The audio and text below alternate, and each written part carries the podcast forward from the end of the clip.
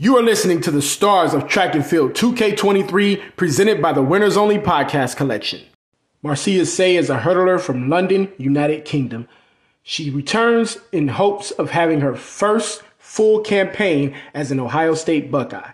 In 2021, she competed during the indoor season where she recorded nothing short of top three 60 meter hurdles finishes in five meets. One of those meets was the Big Ten Indoor Track and Field Championships, where she won a bronze medal.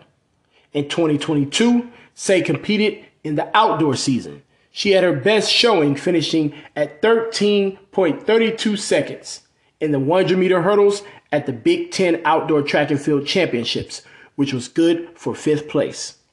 Thank you for listening to the Stars of Track and Field 2K23 presented by the Winners Only Podcast Collection.